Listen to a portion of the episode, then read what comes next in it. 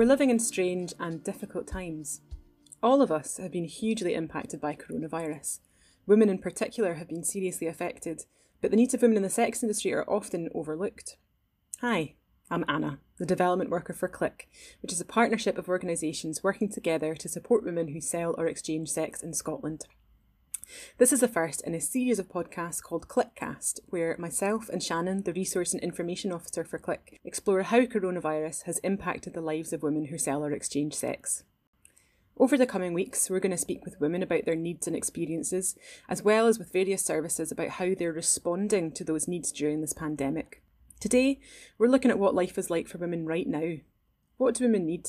We'll be asking how the pandemic is affecting women who sell or exchange sex and what is being done to take those needs to decision makers. We may at times talk about themes that are difficult and potentially triggering, and unsurprisingly, we may also talk about sex.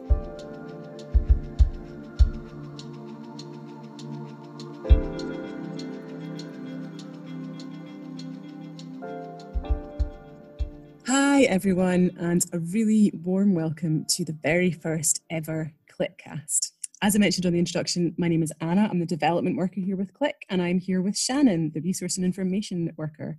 Hi, Shannon. How are you doing? Hey, Anna. I'm doing good. Thanks. How are you? I'm good, thanks. Yeah. Um, I guess a good place for us to start is to tell you a little bit more about who Click are and what we do for Click. It's already a word that we've mentioned quite a lot, so I think it'd be worthwhile just just giving us a bit of information about that. Yeah. So, like we said in the introduction, um, Click is a, a partnership of organisations working together across Scotland to provide support to women who sell or exchange sex or images online. And we're funded by the Department for Digital, Culture, Media and Sport via the Tampon tax. And we provide support in lots of different ways to women. Uh, and this has changed quite a bit um, during the coronavirus pandemic as well. So you can access um, live chat four days a week. You can also access our helpline four days a week as well, and one-to-one support uh, with a, a Click Women's worker in your local area.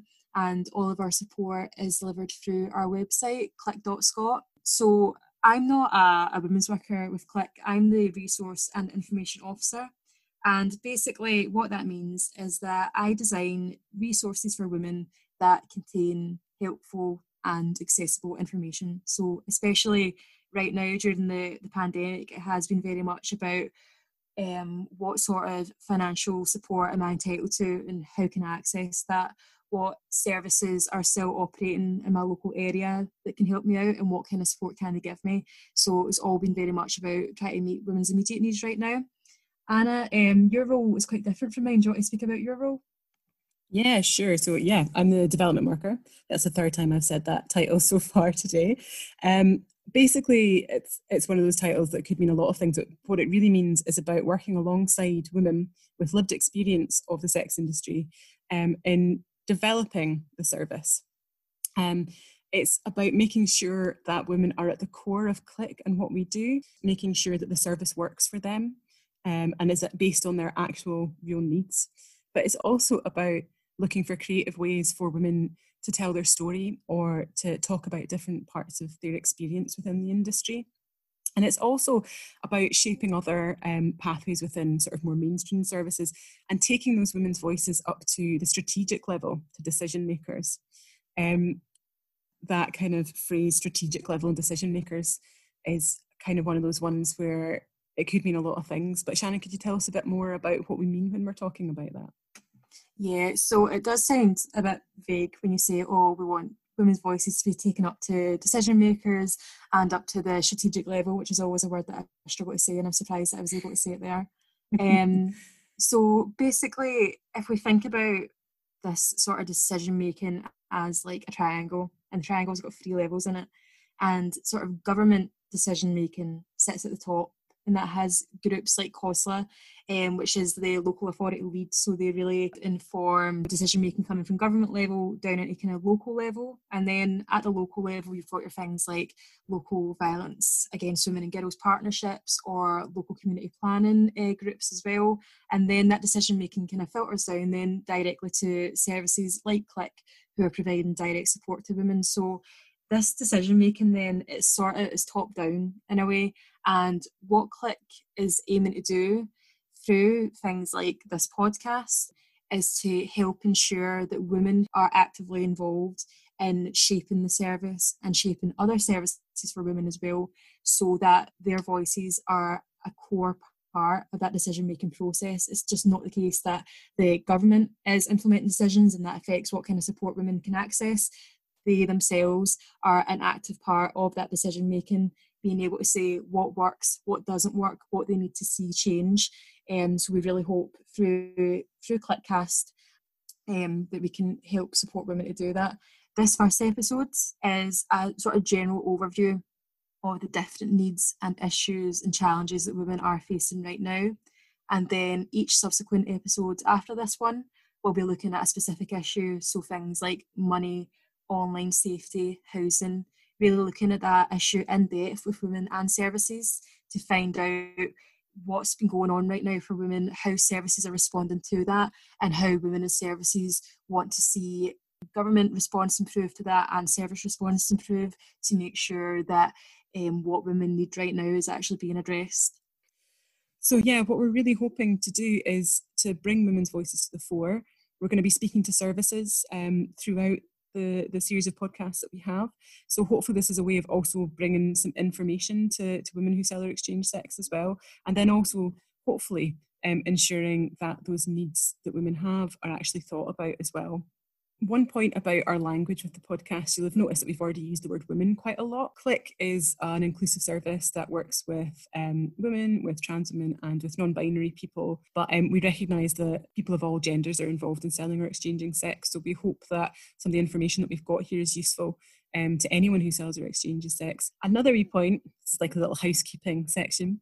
Another wee point about the podcast is like the whole of Scotland at the minute, um, we are working from home as are all of the people that we've spoken to for the podcast. So that may mean that there is a few dodgy moments with background noise, so door slamming or toddlers um, running about the place. You also might hear a few little robotic Zoom voice moments, which I think a lot of us um, are getting more and more used to as well these days.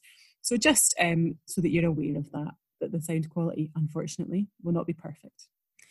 This first podcast is particularly heavy on interviews with services. The interviews are all based on the experiences of women who access those services. Um, and I've also spoken with women, and their experiences have also informed our discussion generally. I'd like to say a massive thank you to all the women that we have spoken with, um, both for this podcast and also just generally, um, particularly over this, this time with coronavirus. We would love to hear from other women who'd like their voices to be part of the podcast. Um, we'll have some details in the show notes about how you can contact us. Um, if you contact us, it'll be confidential. And if you want to be part of it, you can be part of it anonymously. But can I just say a massive thanks again? So, we really want this podcast to reach as many people as possible. So, if we're saying that this podcast is about women's needs during the pandemic, we really need to talk a little bit about what the industry was like prior to the pandemic, particularly for anyone who doesn't really know much about the industry. If you do know plenty about it, then please feel free to skip forward three or four minutes and we will see you on the other side.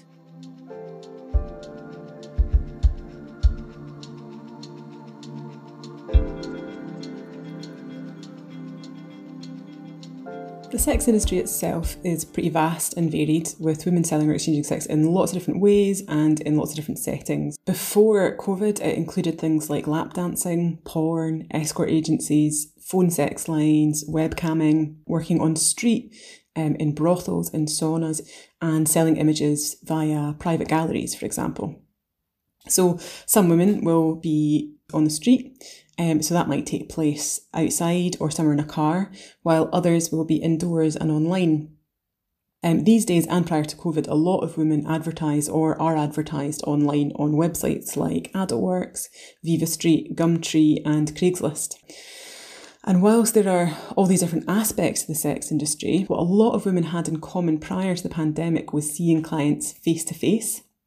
So, some of the language around that includes things like in calls, which is where women see punters or clients in their space. So, whether that's their own home or a flat there, or maybe an escort agency is used for that purpose, or maybe a hotel room. Um, and out calls are where women would be going to the client or the punter, often in that um, person's home. Women can also be operating in things like brothels, um, where quite often there might be more than one woman um, sometimes with somebody controlling them, um, sometimes also with women who've been trafficked as well, or saunas, which are unique to the Edinburgh area. So basically, selling or exchanging sex prior to COVID is extremely reliant on close contact with another person generally. Another way that some people differentiate between different forms of the sex industry is some people refer to in person or indirect services. So that's almost a way of differentiating between online or in person. Women who sell or exchange sex aren't a homogenous group. So they won't necessarily have the same experiences as one another. And I think it's really worthwhile bearing that in mind. So one thing that we've tried to do is we've tried to take into consideration as many different women's needs as we can. But if you are a woman who's got lived experience of the sex industry and you don't hear your experiences reflected here, then we would absolutely love to hear from you. So now that we understand how the industry worked before, we can start looking to see just how exactly COVID has impacted the industry and what this means for women. So, back on the 6th of March, there was a great article published in Refinery 29 by a woman who's involved in escorting. And she says that she first started feeling the effects of COVID way back in January, February time. So, for this woman, a lot of her clients travel to the UK for business, so conferences, business meetings, and a lot of her her clients were having these events cancelled, having their flights cancelled as well, and so inevitably had to cancel their meeting with her too. And also at this time, it makes sense that clients may be watching the news and seeing the reports from Wuhan of just how serious coronavirus actually is, and so at that point, making the decision not to make a booking in order to look after their own health. But as time went on, and we entered March and formally went into lockdown. The social distancing protocols that we need to live with every single day in order to look after our own health and well-being directly affect how women are able to meet with clients. So if we are unable to meet with anyone from outside of our household, if we need to maintain a two metre distance from people outside of our household, the fact that we aren't able to leave our house except to go for an essential food shop or get medical care or go for exercise. This all directly impacts how women are actually able to, to see clients. And so, for women who relied exclusively on seeing clients face to face in order to make their money, that income essentially went overnight. And this is incredibly difficult for women if the way that you paid your rent, paid your bills, put food on the table for you and your kids, if that way of making income almost disappears overnight, of course, it's incredibly stressful, incredibly upsetting. And many women have been faced with now the difficult decision of whether or not to move their services online. So, when I say moving online, I mean to webcamming platforms like Chaturbate and to private gallery platforms, so things like OnlyFans and AdmireMe. So, just very quickly, for those that don't know, webcamming platforms like Chaturbate, they work in the sense of a woman will do like a live stream show where viewers can pay in tokens to see her content. But then on private gallery sites like OnlyFans and AdmireMe, women will upload pictures and videos, and these are kept behind a paywall. And then clients subscribe um, to a woman's account um, and basically pay a monthly fee in order to access that content. And sites like Chaturbate and OnlyFans have reported a massive increase in new sign-ups of both subscribers and also content creators, so women who are publishing content on the platform. So they've both seen a 75% increase since since March. And what this means is that these platforms are becoming saturated. There are many, many women who are publishing content on these platforms, but not necessarily the same level of demand to, to match because you need to remember that clients are also in lockdown. They're working from home with less privacy. They may have been furloughed or lost their job, and so they have less money. And it's important to point out that moving online isn't an option for all women. We spoke to Anastasia Ryan, who is the director of Umbrella Lane, which is a sex worker led peer support and wellbeing network in Glasgow. And she says that for many women, moving online is costly and potentially very unsafe. So for people who engage in sex work, they really kind of felt, I think, the the impact of COVID nineteen as early as February, when um, news started coming out about the virus and the need to apply social distancing measures. So from then, even before lockdown, um, sex workers were left without the ability to make income. They couldn't go and meet clients in person. Um, and and from then on, I've really kind of felt a, a need to to be agile in their business model, to try and move their business online, for example, um, to go into online advertising platforms or engage in things like webcamming. Um, but for many of the workers within our network, it's just not been feasible to do that. A, because of the costs associated with moving your business online, which applies the same to sex work as it does in other industries. Um, but also, and I think the, the kind of more pertinent fear there is around privacy concerns and anonymity. For many people who engage in sex work, they're not out to their families or their friends. Um, by being out, they run the risk of being prosecuted and criminalised in various ways if they work in ways that are criminalised in Scotland. Um, so to move your business online carries obviously an additional risk around anonymity and protection of identity. So for many sex workers, that just wasn't feasible. And it's also really important to point out that, again, like you were saying earlier, Anna, women in the sex industry aren't a homogenous group. And for some women, they aren't able to move online due to the fact that they don't have access to the tech that you would need. They don't have access to stable internet. So moving online just isn't even on the cards for them. And we spoke to Jenna, who's a women's worker at Vice Versa in Dundee, who support women who sell sex on street.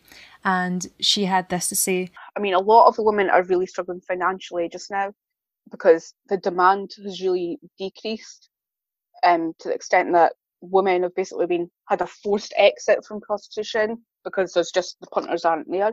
So the women who are still involved, as much as I know, um, they have moved indoors most of them or all of them are selling from their home, which obviously comes with risk too, because then punters know where to live. Um, and those that are are only seeing maybe one or two regulars that that they already have contact with through phone. I don't think that the women I work with will be pushed to online, but I think that's purely due to not having consistent access to internet so from this, then we can see that it's it's not it's not just a case of oh I'm not able to see clients face to face. What's fine? I'll just open up a profile on, on one of these sites and start seeing clients there. It really isn't that easy. And for some women, that just it isn't an option either, whether that be due to concerns about safety and data privacy, or whether it's an issue of actually having access to stable internet. It's just not on the cards for some women at all. And what this means then is that some women are faced with an absolutely horrible decision of do I continue to see clients face to face and put my health at risk? Or do I stop seeing clients and have no way of paying my bills, paying my rent, making sure I've got food on the table?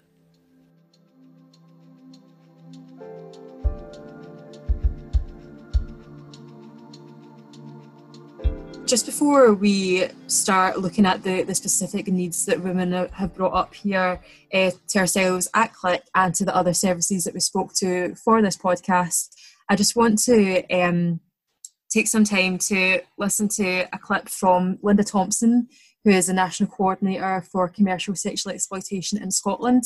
And part of her role is around coordinating the Encompass Network which is a partnership of organisations that provide support to women who sell exchange sex, and Click's a member of that network as well.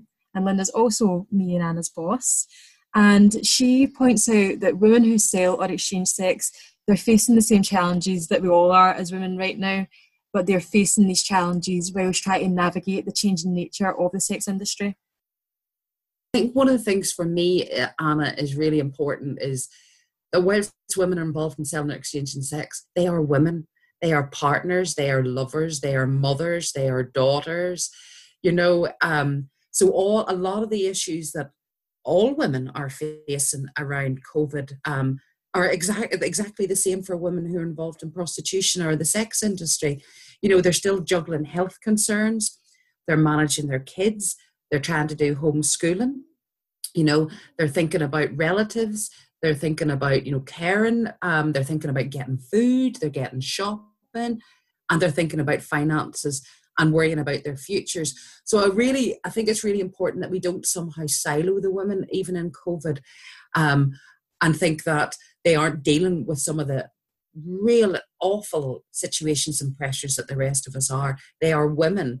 But additionally, you know, I think COVID has really flagged up and brought to the fore the difficulties that women in the sex industry do face.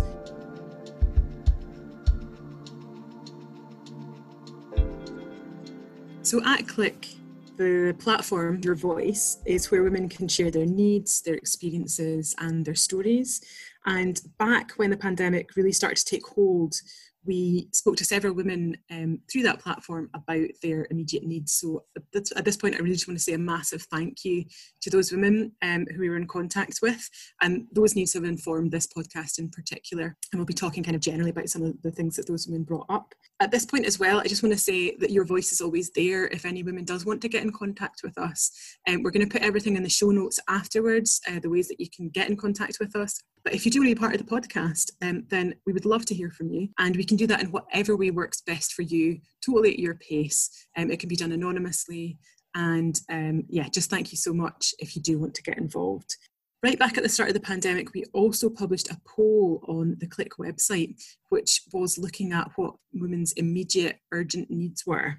So, generally, what we're hearing from this poll um, are women bringing up various concerns, but the main one that they really focused on was money. Other things like mental well-being, safety, housing, and sexual health um, all seemed important, and obviously they're all kind of interlinked as well. So what we're going to do for the rest of the podcast is actually look at each of these areas in a bit more detail, starting off with money, the most urgent need that women identified. Many women are now in this position where they're trying to navigate the benefit system for the first time in their life. They're trying to access universal credit.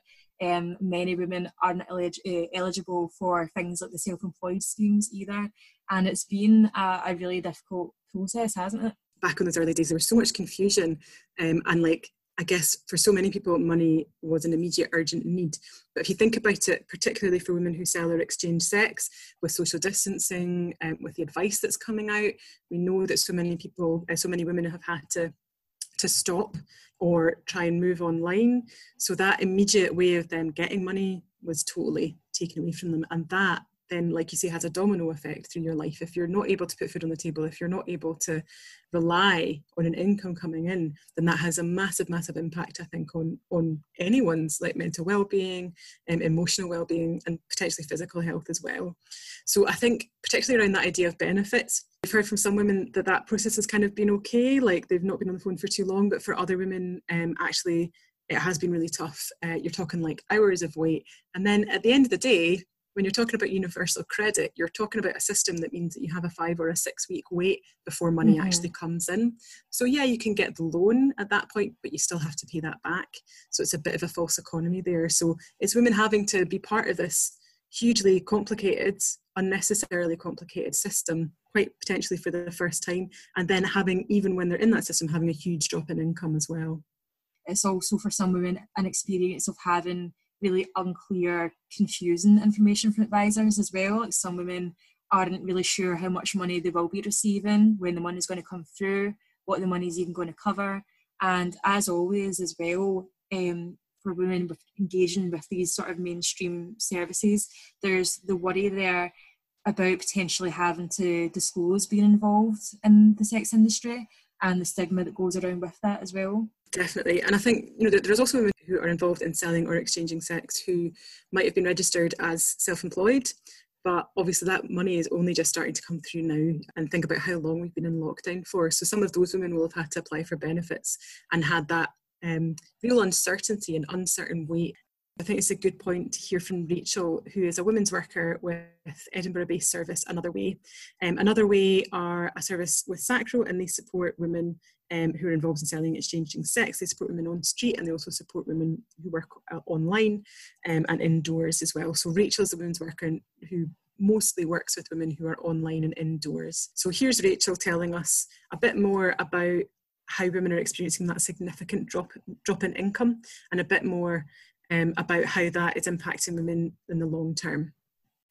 Finances is for sure the number one worry. When I speak to the women that I, that, that I work with when I ask them it's it's money. It's what money am I going to have tomorrow? What money am I going to have next week? And what money am I going to have in three months? You know there's those kind of the short middle and long term kind of needs of where is this money going to come from so there is um, funding available just now, um, and these are really great. And I've supported a number of women to access these, and women are very, very grateful. But a lot of these are one-off sums of money. So although that's really, really great, and it doesn't take away from the fact that it's really useful for women, it still doesn't take away the kind of anxiety that they have about okay, it's great, I've got some money for just now, but what what's going to happen in two weeks? What's going to happen in three weeks? There's also benefits. Um, benefits is a very overwhelming experience, especially if you've never done it before, you've had no experience with it before. Um, it's a difficult process to try and navigate. So we are doing everything we can to support women to do this just now. Um, if that's helping them, showing them how to work universal credit, um, telling them how to go through the processes of claiming, um, we can help with that um, to make things a little bit more easy. I think it's different for every woman is what I'm what I'm hearing back is some women have done it and they've said oh Rachel I've always done it it, it, it took me no time at all it was fine um, but some women are having much more issues and it is taking long and they're waiting and um, if you're on a wait call for three hours um, to try and get through you know that's gonna really um, make anyone feel a lot more anxious or or or create a bit of kind of uncertainty and worry. So it is difficult, um, and there are some challenges, um, in particular with universal credit as well, because it's all online. It's difficult. It's not. It's not the easiest of procedures.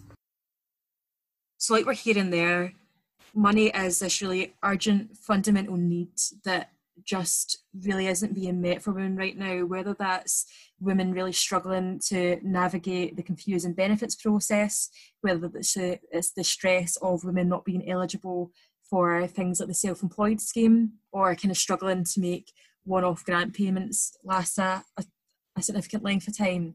And we'd be really, really keen to hear more from women specifically on money as the next episode of clickcast will be looking at money specifically looking at the different sort of government schemes that are in place. Are they working for women talking to women to find out what their experience has been like in terms of money during the coronavirus pandemic and what they want to see change? So we're looking for women right now to take part in our next episode and we'll put details in the show notes about how you can be involved in that if you want to We'll also talk a little bit more about some of those funds that we've mentioned um, a little bit later on in the podcast, so stay tuned for that. So, one of the things that we've already mentioned there is that real feeling of anxiety that women have, particularly tied into money worries.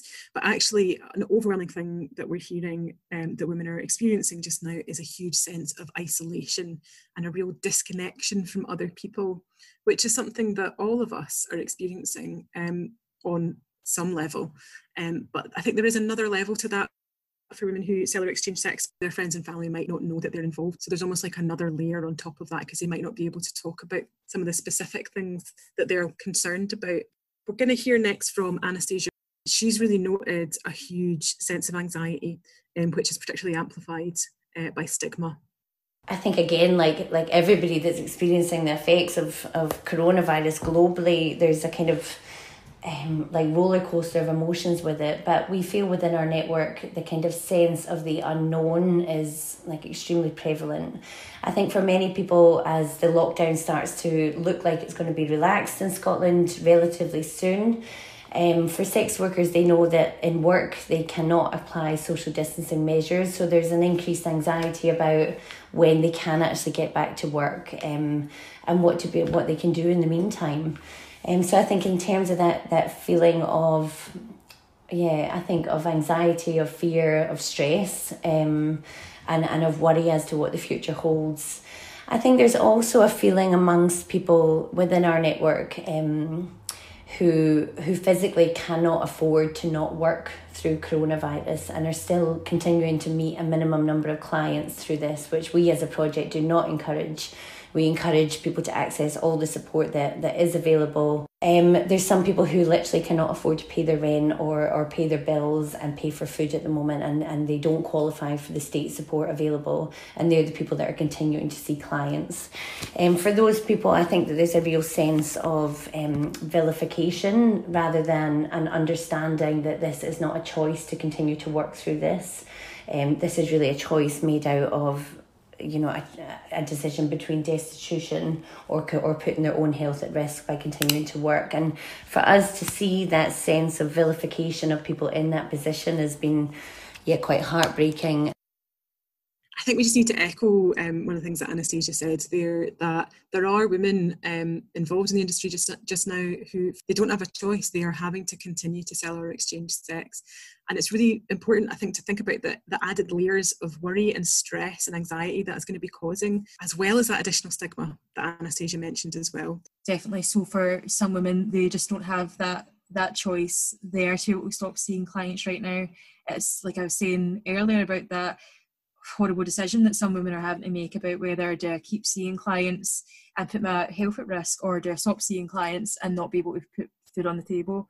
Um, so the added stress and worry that that, that puts on women and the effect on women's mental well-being right now really can't be ignored and for some women as well the, the actual dynamics of lockdown like having our, our movements curbed, um, which of course is necessary right now for us all to stay safe and well as individuals and also for our communities. But for some women, having to remain inside as much as possible, being restricted in where you can go, is actually echoing the sense of control and restriction they felt when they were involved in the industry. We also spoke to Bronagh Andrew of the Tara Project in Glasgow, um, who support women who have experienced trafficking. So they're based in Glasgow, but they do cover the whole of Scotland as well. And she had this to say about the isolation that the women they support are currently feeling. So, from the women that we are supporting um, and that have been referred to us, um, those women are beginning to struggle with social isolation. Um, at the start of lockdown, the, the big need that women had was confusion. It was around information. Many of our women um, don't speak English. Many of those women also don't have, um, are kind of digitally excluded, so they don't have access um, to, to the internet. They don't have kind of laptops or smartphones, um, or if they do, kind of paying for data is very expensive for them. So a lot of women weren't getting the information. A lot of the information that was available online was initially only available in English. Um, so there was a lot of confusion and anxiety from women who didn't fully um, understand what was happening. That's settled a bit now, um, and it's mo- women are now beginning to to talk about struggling with social isolation, struggling with their movements being restricted, which for some women echoes um, their experiences before when they were they were experiencing trafficking um, and, and levels of control from perpetrators. So, so, so for our women, it really is social isolation. They miss their friends. Um, many of women we, su- we support are seeking asylum and are living on um, asylum support rates, which isn't a lot of money. So, paying for kind of mobile data and to top up your phone can be prohibitive for those those women. So there's a real kind of isolation beginning. So I think it's really important that we acknowledge these dynamics right now. So it's also good to mention that it's not just the case for trafficked women. There's going to be other women who sell or exchange sex who might have previously been in situations of control, um, or it might have been that they were previously in an abusive relationship, um, for whom this current situation is going to reflect those experiences for them. But there's also a lot of women who are currently still in those situations as well. Basically, that means that due to lockdown, women are often trapped either in their own homes with huge amounts of trauma that they might not be able to access services appropriately currently to deal with, or they could potentially be trapped with an abuser as well in situations of, of violence um, or abuse. And we know that a lot of organisations um, within the violence against women sector in particular are really you know, focused on trying to reach as many women as they can who are in those situations at the moment. Thinking about services and thinking about something else that they provide around mental well-being, a role for services is to provide a bit of reassurance and a bit of forward planning and a bit of hope. But right now, it's actually a really difficult thing for anybody to do because we don't know what's around the corner. We don't know how long lockdown is going to end. Hopefully, it's been lifted a wee bit now, but that we could go back into lockdown at any point. So, that lack of being able to provide the reassurance that women are looking for is something that some services are currently struggling with as well.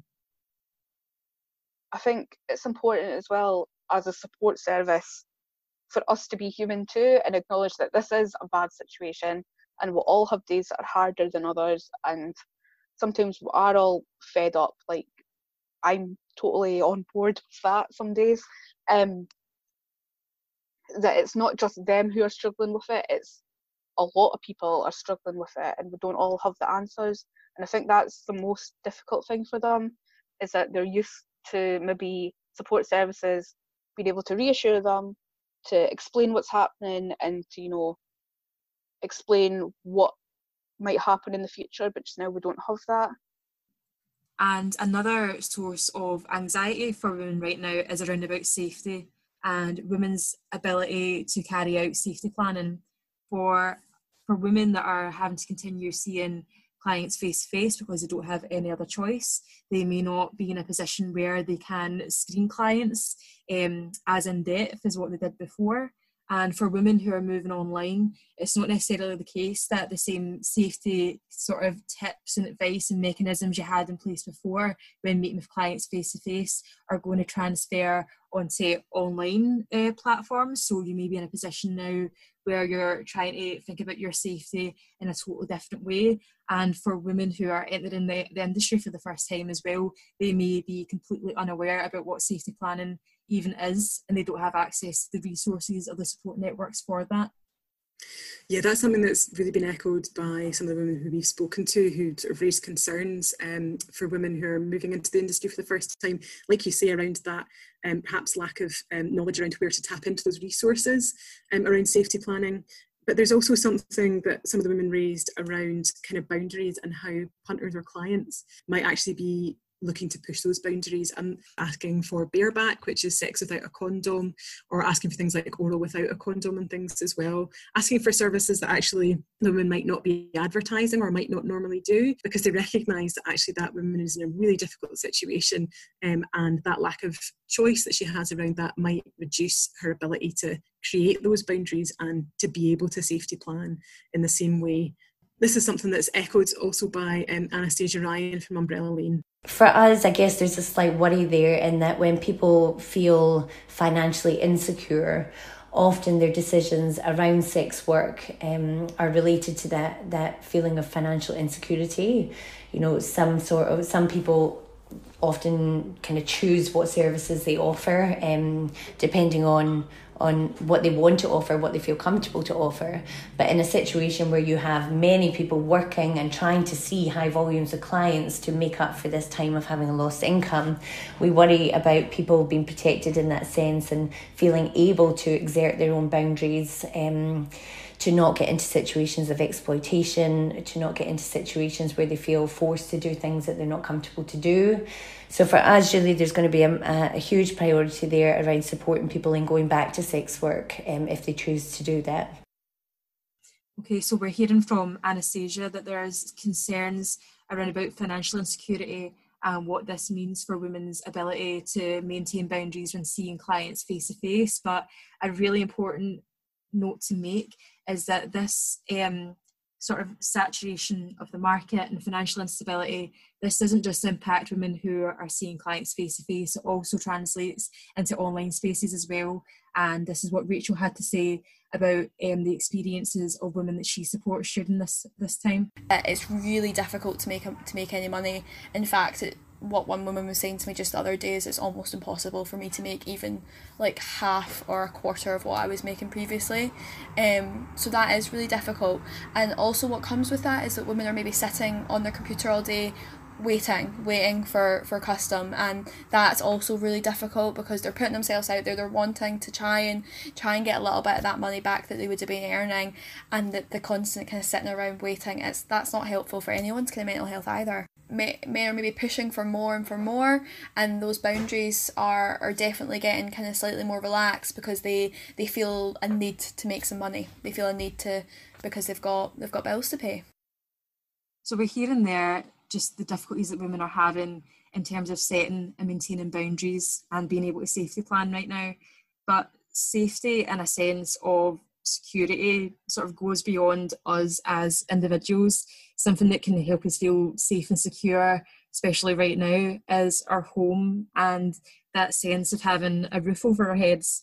And right now, with so many people being out of work, struggling to, to make an income for women in the sex industry whose income virtually vanished overnight, that ability to maintain that roof over your head is such an anxiety inducing situation right now.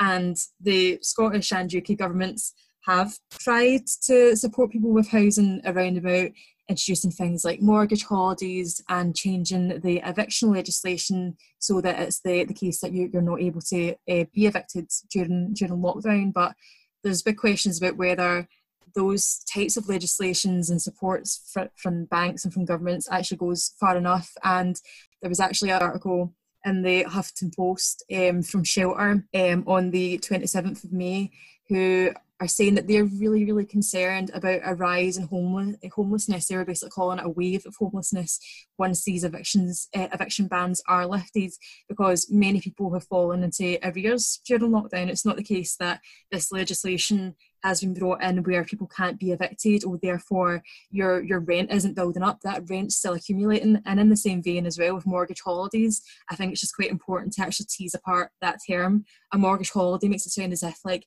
there's nothing to stress about. It's taken care of. This is out of your hands. You don't need to worry about it. But in the background your mortgage payments are still building up. Once that mortgage holiday is over in three to six months, whatever it is, depending on which banks offer that, you are going to be expected to be paying that amount back. So I think there's just been a, a lot of sort of confusion and misinformation put out there that's almost lull people into maybe a bit of a false sense of security when really these measures haven't went far enough. I think you're right, and I think one of the things you're picking up on there is almost thinking about the long term, what housing is going to look like in the long term, because obviously there's been, like you say, quite a lot of measures put in place for the short term, but actually, yeah, what is going to happen is there's going to be a spike in homelessness. What's going to happen to all the people who are currently housed in hotels, for example, when the hotels actually are going to want those rooms back? What's going to happen with that? So there is something there that's missing, I think, at the minute around housing. Um, and that's something that's really echoed by um, Jenna from Vice Versa and quite a lot of the women that she supports are actually really unsure about what their housing situation is actually going to be like after lockdown. So they don't know if they're going to have stable housing necessarily. Um, for some of the ones who are currently in temporary accommodation, that for them, for some of those women, actually, you know, you were talking about how your home should be a safe place, but actually, a lot of women who are in temporary accommodation currently feel like they're stuck there at the minute um, and stuck, you know, as all of us are in the same place with the same people over and over something around that um, lack of knowing what's going to happen in the future that's i mean you know that has a huge impact i think on um, not only your short term um, well-being but also particularly on your kind of long-term well-being as well. Jenna also spoke to us about um, a woman that she knows who was actually removed from her temporary accommodation during lockdown. Um, and i think that's that talks to a wider point about that we'll come on to chat to chat a bit more about later but it's it's really a good opportunity for us all to be um, thinking about mainstream responses to women who um, are involved in selling or exchanging sex and what they should look like um, and how they are currently responding because it sort of feels like nobody should be being kicked out of any accommodation right now with this current situation and i know that's something that jenna advocated very hard for for the women that she's supporting. Another point to make about housing is coming back to that point around boundaries Um, and for some of the women who Rachel from Another Way is supporting, um, they might have previously had two different properties, so one that they live in and one that they sell or exchange sex in. But that is actually a situation that for many women has changed because of coronavirus. A few of the women that I work with have two properties that they rent from, so one that they live in and one that they, they work in just for kind of security reasons and for, for kind of creating those kind of separate boundaries from kind of homework and, and work life so for those women they've a lot of women have had to give up um their, their, their working um flat because they can't afford the rent on both. So women are also worrying about when they do go back to work, are they going to have to work from their home? Um, a lot of women don't want to do that um, for, for, for, for reasons and that's a concern where are they going to work from? Are they going to have to go and work from hotels? And then there's a lot of kind of um, additional risk factors with that as well. So that's definitely a concern for some women that are kind of advertising online. For other women they're just worried about paying rent paying mortgage bills and I know just now there's some some, some holidays for rent and mortgage but how long is that going to last? Um, so just now we have linked a few women into the, the Your Home Housing service um, and they can get some some, some support from them. So we we understand um, our house and our home as providing a sense of security and safety, and of course, not every everyone and not every woman in the sex industry um, has has the, the luxury of that right now, and something that many women don't have access to right now that also brings a sense of security and safety is access to routine sexual health appointments. Now, it's completely understandable that sexual health clinics across Scotland aren't in the position right now to be providing non emergency care. So, your routine STI screenings, for example, appointments about contraception, and things like that. But I think we can be very guilty during this time of making the assumption that, oh, but so many women are moving online and not seeing clients physically, or, or so many women are taking a break completely from selling or exchanging sex right now. What do they need sexual health for? But this again overlooks the most vulnerable women at this time who don't have a choice but to continue seeing clients face to face. And if you're in a situation where you can't access a routine sexual health screening, screening, what does that mean for the safety and security that you feel within your own body? And I know that women that you spoke to, Anna, were really supportive and keen for sort of wider access to things like condom postal schemes, who are able to deliver uh, actual substantial amount of, condoms rather than just uh, a pack of like six that just really doesn't meet women's needs. Yeah, and it's something that we'll probably talk about a little bit more um, when we come on to talk about what services are actually doing to meet women's needs just now. Um, but definitely something like a, a, condom postal scheme is something that um, some of the women we spoke to were, were quite positive about in some ways. Positive as long as it's obviously the right amount um, that's going out. Um, and I know from speaking to, to Rachel from Another Way, I think that they, they can post large amounts out, um, as can Click. So yeah, we're gonna, in the next part, where we talk more about what's being done to meet women's needs. We'll, we'll look a bit more specifically at, at what is being done around sexual health um, at a kind of local level, but there are different barriers that are going to exist at any time to accessing um, sexual health. And access to, to quality and appropriate sexual health care is a right for everyone and it's a huge part of general well-being as well we know that there's kind of differences across the country. So people in rural areas, what does that look like for them just now compared to maybe people who are in a city who are still able to phone up a specialist clinic, for example. So I think it's really worthwhile at this point noting again that women who sell or exchange sex aren't a homogenous group and their lives and experiences can be influenced very much by their, their geographical um, location as well. So that's something that we want to interrogate a bit more when we come to look more in detail about sexual health. And another need for women that's been brought up to us by services is this challenge that women are facing with the change in service delivery. So moving from face-to-face contact uh, with women's workers to now having to um, meet, uh, chat with women's workers over the phone or over things like Zoom. For some women, this has been a real challenge, um, especially due to issues surrounding digital connectivity obviously in normal times i'm able to physically go with them to like the job centre or the banks or you know welfare whatever it is that they need and that's fine um but obviously just now we're limited to what we can do so i can speak to them on the phone and refer them to places. And then normally the places that we refer them to, like Brooksbank Centre and things like that, um, they also speak to them on the phone. And I think women are just used to not, they feel like they're not taken seriously on the phone because of the way they speak or because they don't understand the questions or they feel like they're judged. Um, that the, in general they won't be taken seriously and the, so when I'm with them, a lot of the time we're able to sit together and do it. But a lot they prefer if I do most of the talking and they just say, Yeah, I give permission for Jenna to speak on my behalf or things like that. But just now, because of it being on the phone, they're having to do a lot of it because of data protection and things like that. Like I can't phone up their energy company and think, get things changed for them. Like they need to do that themselves. And I think they just find it quite hard to speak on the phone and know the right thing to say.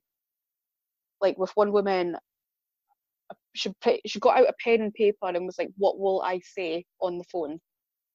And it, I was like, "You just need to explain your situation." It was for um, getting emergency funds from our electric company, which they were advertising that they can do. So I was like, you're absolutely entitled to it. You can get this. You just need to explain your situation a wee bit, and then they'll probably ask your address and I don't know a code on the meter or something like that. And she was like, no, okay, I'm going to go get a bit a pen, a pen and a bit of paper. Tell me what I should say.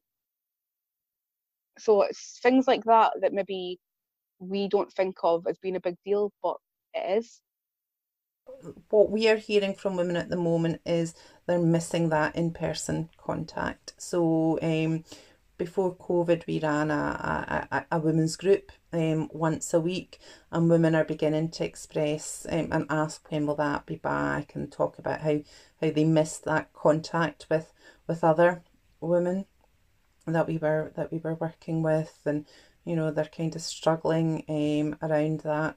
So i think some of the work just now that's been done about marginalized groups and ensuring they have that kind of digital access. I think that would significantly assist women. So not you know so things like having access to the internet but also access to wi-fi um, and support financially to pay for wi-fi or data would would help women make that social contact. So I think it's really important that we acknowledge just now how much of a change there's been in terms of um, the way that everyone is delivering services just now and how yeah there are real challenges about that but there's also actually some really interesting things um, that have come from this massive change that we've all gone through um, some services are being like incredibly creative and flexible and adapting to all of these needs that we've spoken about. I'm not saying that any services has nailed it or got it totally perfect, but I think really need to talk about some of the interesting work that's happening it's interesting kind of leading in from that to start talking about click. I don't want to like blow click's trumpet um, but i do want to let you know some of the things that we've been doing within click um, as a our response really to the coronavirus pandemic and all these needs that we've just identified. So at click we were already really kind of set up to work online. We already had a website which is how you'd access your referrals um, and how you can access your voice anonymously um, and provide feedback around the service or around other service pathways. There's also an anonymous form there if you want to share bits of your story there as well. We also already had an online chat function there. So, in some ways, we felt like, right, okay, when this happened, we were kind of set up to do that kind of online support element already. But we also wanted to respond in a fuller way as well. So we extended those live chat times. Um, we also opened a brand new helpline, which is available four days a week. Um, and we would love to hear from women around our opening times. If anybody's got any feedback around that, that would be really helpful. Um, and women's workers are still available for one to one support as well. So, obviously, that one to one support same kind of across the board generally with services just now. That's via phone that's via text via whatsapp. Um, it could be via zoom if that's your preferred way of communicating at the minute as well. And also still providing support and advocacy around other services. But also just to let you guys know that we are here just as a listening ear as well um, if you just need somebody to talk to right now. Um, we're also here uh, to support women to access emergency funds. And one of the things that Shannon worked on, particularly when we were in that sort of beginning phase, um, which I can say I think is an amazing resource because um, I don't know if I think Shannon would be too modest to describe it that way, but she worked on um, a resource hub around coronavirus. So that is looking at across Scotland resources at a really local level and providing support and how they're providing support right now for women who sell or exchange sex. So all of that is available on our website, which is click.scot. Yeah, so it's not just um, Click, of course, that's been kind of adapting and being flexible to women's needs and changing how we provide support right now.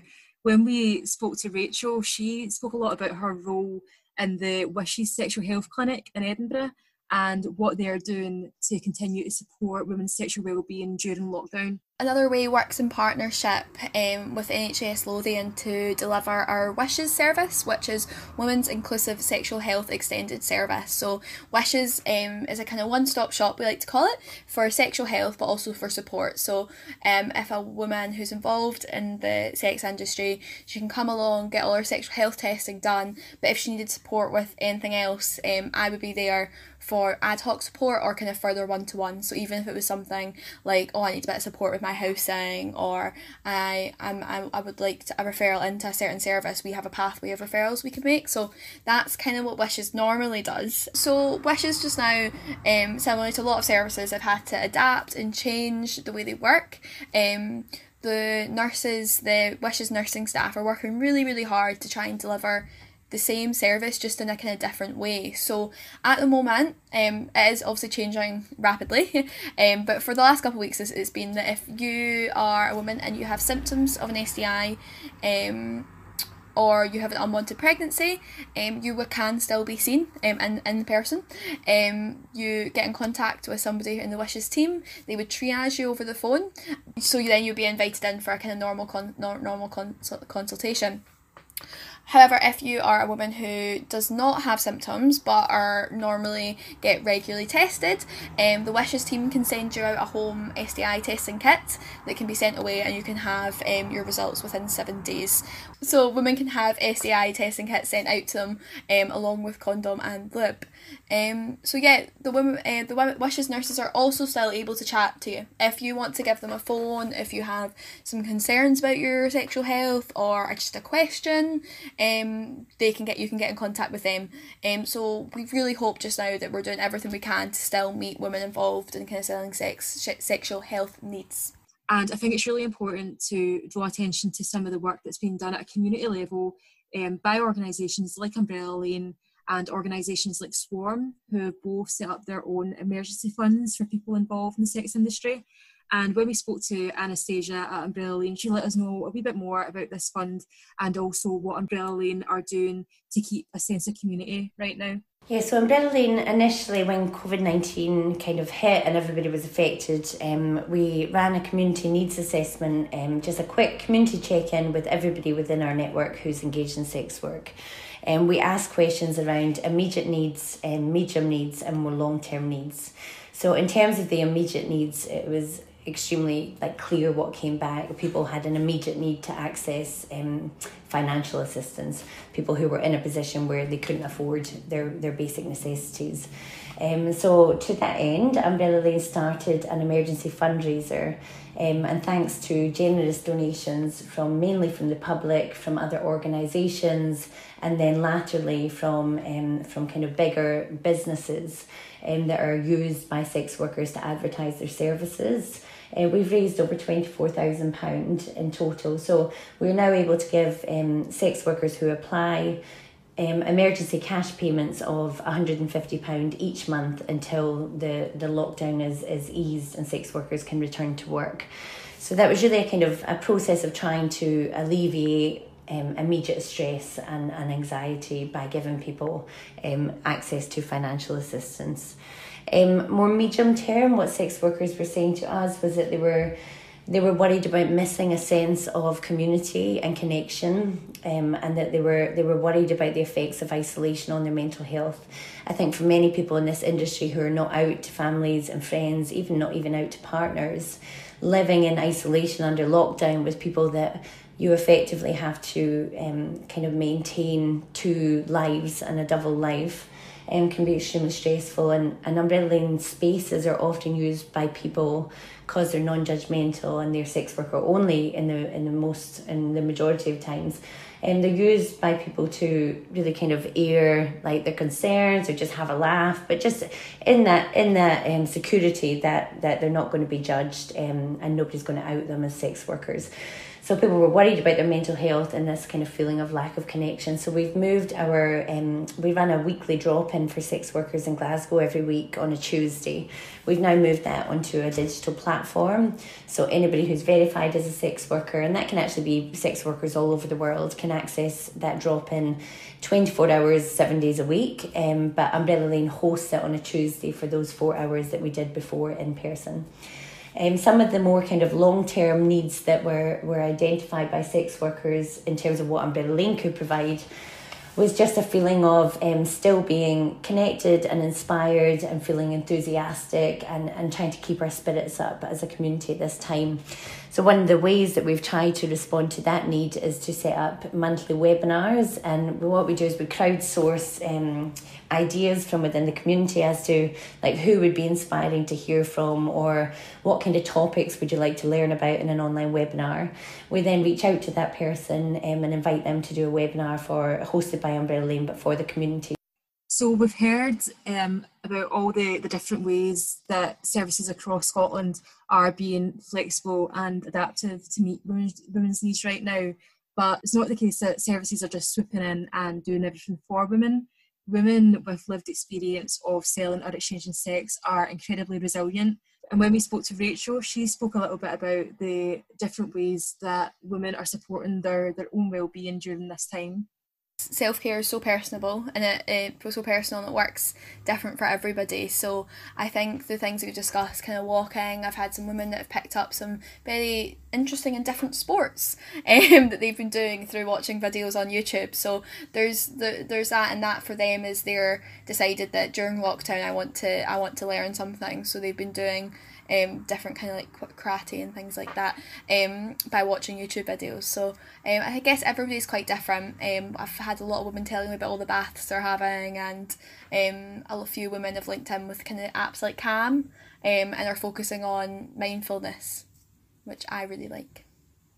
So I think it's really important that we think about and, and talk about and celebrate all the things that women are doing on an individual level around health and well-being, around practicing self-care. But it's also really important that we don't just focus on what we're doing ourselves as individuals around it. Actually, there was a real shared message from all the services that we spoke to around concerns about what life is going to look like as we move on to whatever the next stage will be. I'm not going to say post COVID because we don't know what that looks like, but whatever the next phase is going to be, there's a potential that there's going to be a humongous impact on all of our mental health. So I think that actually a lot of the services that we spoke to had a real concern around provision of mental health support and how we go about accessing that support. Um, one of the things that we're doing around self care at the moment is a new project called Together Alone. Um, this is a space for women um, to create a collective toolkit around self care. So we really want to hear from women about what's important, what helps them, what they think might help other women to kind of foster a bit of connectivity between one another. We're going to be sharing tips as workers and things as well because we do want it to be this kind of collective endeavor but it's not just about like we say that individual level yeah definitely i think um a really important thing to point out here is that when it comes to self care, of course, it's important. Of course, it can be radical and really, really powerful. But at the end of the day, like you could practice as much self care as you possibly could, and that isn't even going to skim the surface of how you're feeling in terms of your mental well-being. So with together alone we don't want it to just be a case of we're sharing self-care tips as if that's going to be the solution to everything. We want it to be this really critical space a space where we can celebrate women's resilience but also a call to action really about what mental health support needs to look like as we move forward as a Scotland living alongside coronavirus. What do women need in terms of mental health support? What does what does that look like for women in the industry? If you want to learn a bit more about Together Alone, then you can go to our website, which is clickmagazine.online. All the information's there, and we've also got a lot of tips and a lot of resources and things going out via our social media at the moment as well. I think as well, like overwhelmingly, there's a sense from all the services that we spoke to that this needs to be a period of real creativity, of innovation, of change it's it's funny that it's took a global pandemic to almost get us all thinking adaptively about things that weren't working in our services and how we can make it better. But when I say what wasn't working in our services, I don't I don't just mean specialist services that work specifically with women in the industry. Like so things like Click, things like Umbrella Lane. I mean other ser- other mainstream services as well. How can things like housing improve? How can things like welfare improve? And like we were just saying there, how can mental health support provision improve as well? This really needs to be a time where mainstream services feel like their staff are upskilled enough to provide the support that women in the industry need and that women feel that they can approach um, these services, whether that be a specialist service, whether it be a mainstream service, that women feel that they can go to these services and access them and get the, the help that they need. And I think this was demonstrated really well by Linda. You know, I really think that this is the time that we need to be creative in Scotland and we need to be innovative in Scotland about meeting women's needs. So I think what's really brought up for me is that there is a need for specialist services working with women. And those specialist services need to have trained, skilled staff who really understand women's lives, who keep women at the core, who are dynamic, who are creative, that are local, that know the local landscapes, and that those specialist services can build up the relationships with all kinds of local services, community resources, to really ensure that all of them have women's needs on their landscape. I think those specialist services are really well placed to support women um, whilst they're involved. Offering harm reduction, of course, offering harm reduction has to be at the core of it all.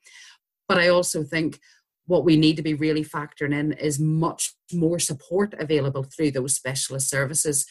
You know, I was talking to a worker the other day and she was saying that you know some of the women that she's worked with maybe before were doing really quite well in their lives. She maybe checked in with them once a week but now the women want checked in with three four times a week.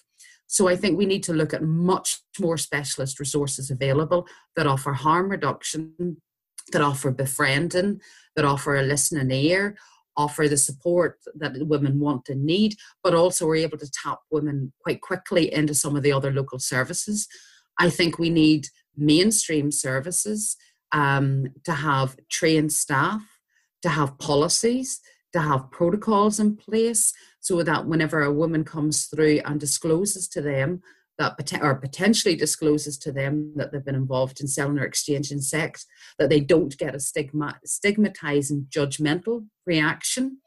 That actually it's not about victimizing the women either it's understanding the skills and resources that women have, but also the, their need for the support. Um, I think that those mainstream services have to look at what they're able to offer and how they engage with women. So I think this is the time that we can really shape some of those bigger institutions um, and bigger services. So these changes, this creativity, this flexibility, and you know, being sort of more responsive to women, it needs to be a continued legacy. It can't just be a one off thing that happens during our responses to COVID. Um, we've heard some really interesting things about how mainstream services, for example, are responding to women.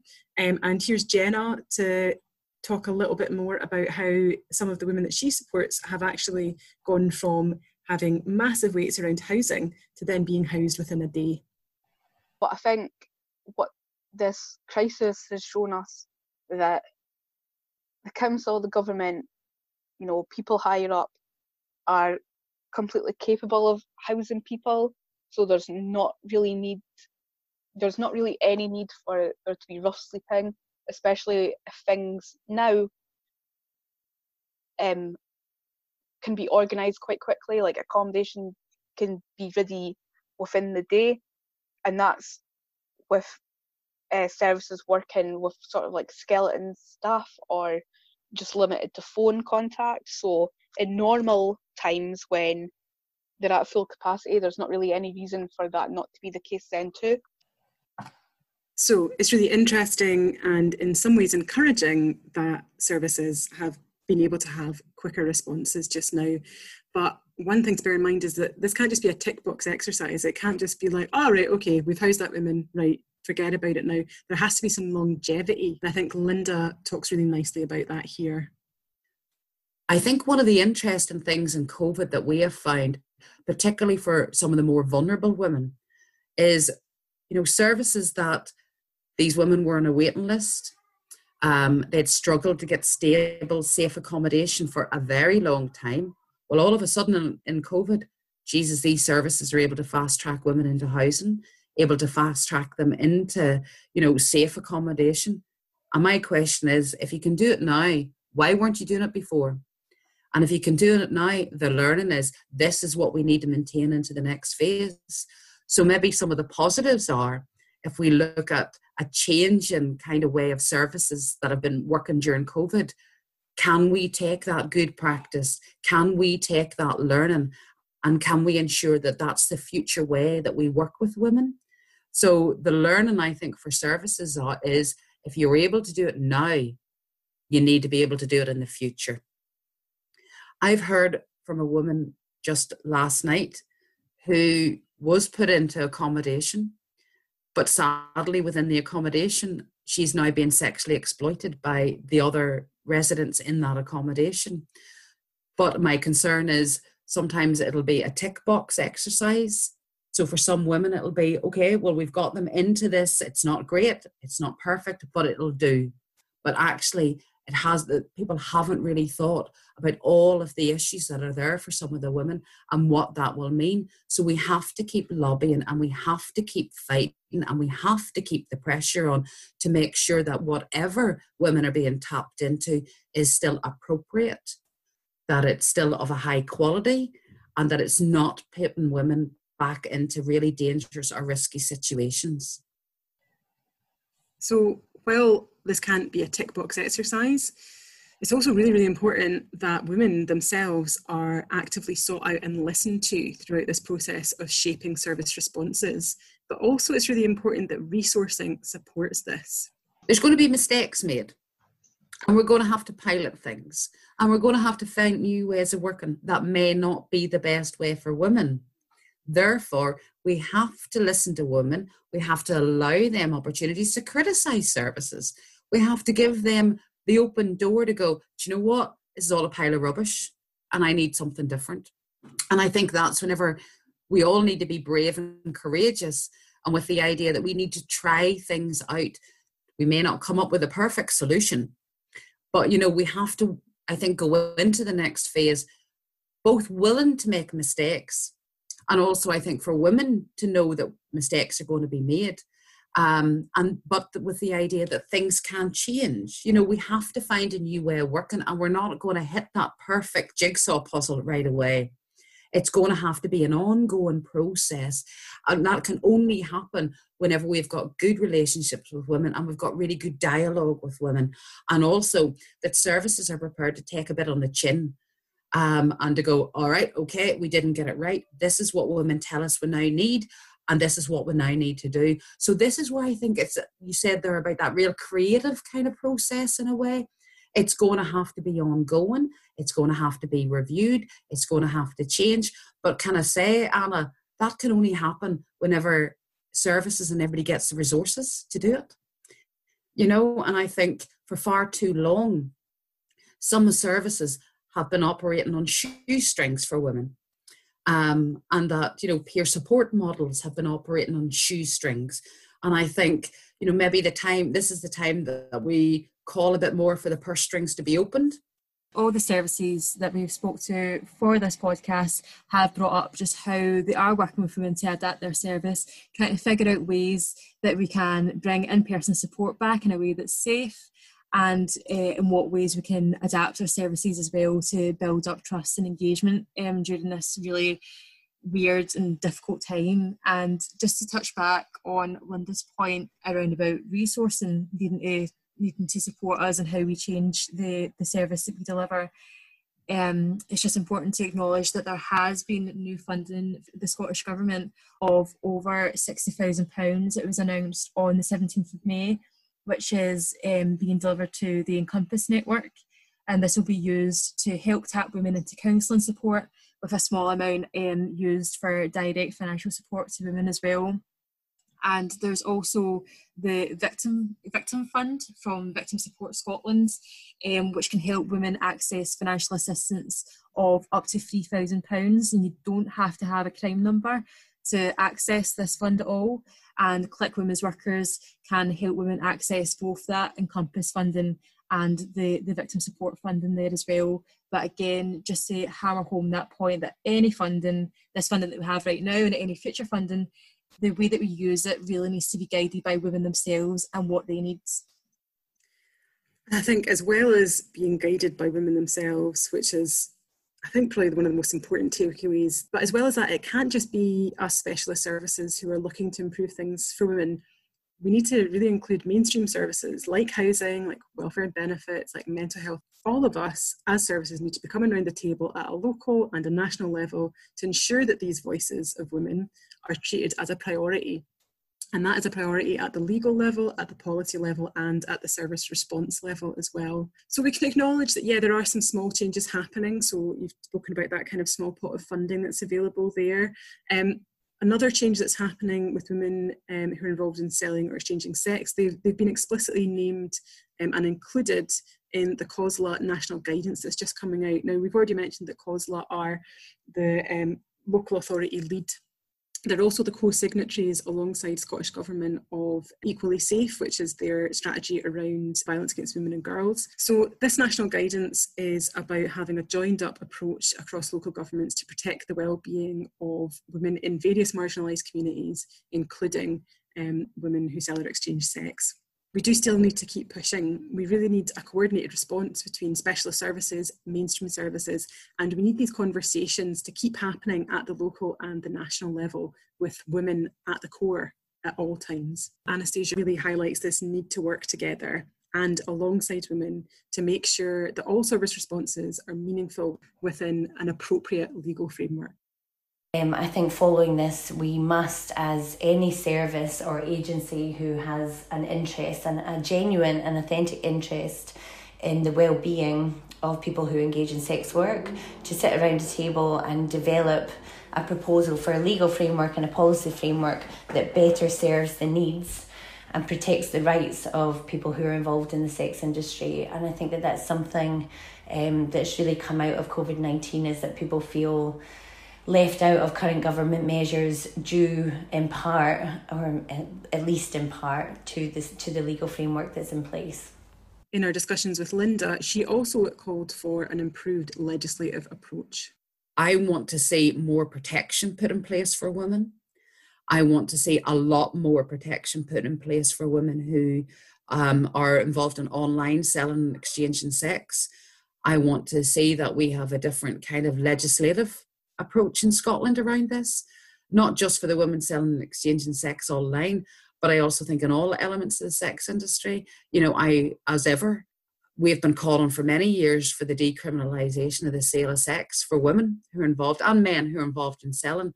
And I think that needs to be put back in the policy landscape that we should not be criminalising women for selling sex, either on the street or indoors. And I think this is the time that Scotland needs to move forward towards that we really can't emphasize enough that it can't just be specialist support services for women who are calling for these conversations, calling for these changes. We need this change and these conversations to be happening across the board. If you're a service that would like to be part of this conversation via the podcast, then the details um, for how you can contact us are in the show notes again. And again, it's it's not just specialist services that we're wanting to or will be talking to for the podcast moving forward. We're wanting to talk to a whole spectrum of services as we go on. But this brings us towards the end of our very first episode of Clickcast. So we really wanted to end this kind of conversation with a really positive message of hope for how the support landscape in Scotland could look for women if we actually do get creative and we do work together. So here's Linda with a closing message. So, you know, I think this is the time that maybe we all need to work an awful lot better together and still keep women at the core and women's voices at the core. And maybe this is the time that we need a bit more creative partnerships and a bit more creative relationships where we all decide, okay, let's see how we can work together to move this forward. And if we say that actually that we want women women's best interests to be met and that we want women at the core, well, this is the time that we need to do that and not to go back to the old ways of working. And for people to make a commitment for a bit of a fresh start um, across the board, you know, um, and a fresh start that actually, why couldn't we come up with one of the best models globally? That's, I mean, that's what I really want is actually that people look at Scotland and go, Jesus, look what they're trying.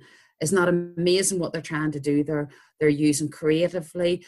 You know, they're bringing in the creative sector. They're bringing in the private sector. They're bringing in public sector. They're working with the women. It's the community sector. It's charities. It's women themselves. It's peer support. So I would really love that. Actually, the positive at the end of this all, not trying to sound, um, you know, not trying to sound like it's all blue sky thinking, but to think maybe this is the time actually that Scotland can do its damnedest to come up with something that's really quite impressive, that's led by women, that offers opportunities for women, um, that has women at the core, and everybody steps out of their silos and actually comes up with something that, yeah, globally people go, they've got it. So that's it for the first episode of Clickcast. Thank you all for listening and thank you so much to all the women who contributed towards this podcast and all the services we hear from too. We'll include all the info on how you can get in touch with each service in the show notes.